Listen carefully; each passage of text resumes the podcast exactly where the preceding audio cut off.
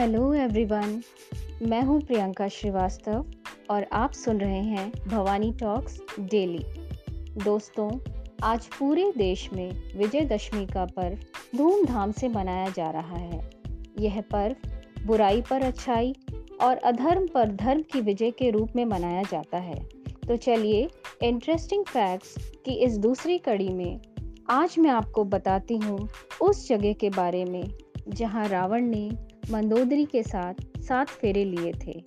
और यह जगह है जोधपुर का मंदोर, जो कि लंकापति रावण की ससुराल के रूप में आज भी जाना जाता है। जोधपुर शहर में रावण और मंदोदरी का मंदिर भी है।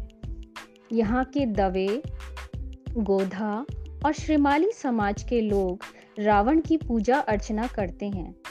ऐसा कहा जाता है कि स्थानीय लोग रावण को अपना दामाद मानते हैं। और जहाँ आज पूरे देश में दशहरे को रावण दहन के रूप में मनाया जाता है, यहाँ पर दशहरे को शोक का प्रतीक माना जाता है। कहते हैं वह जगह आज भी मौजूद है जहाँ रावण ने मंदोदरी के साथ 7 फेरे लिए थे।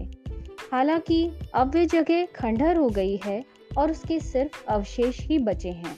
फिर भी बड़ी संख्या में लोग इस जगह को देखने जाते हैं और महाशक्तिशाली रावण से जुड़ी हुई कहानियों से जोड़कर इस जगह को देखते हैं।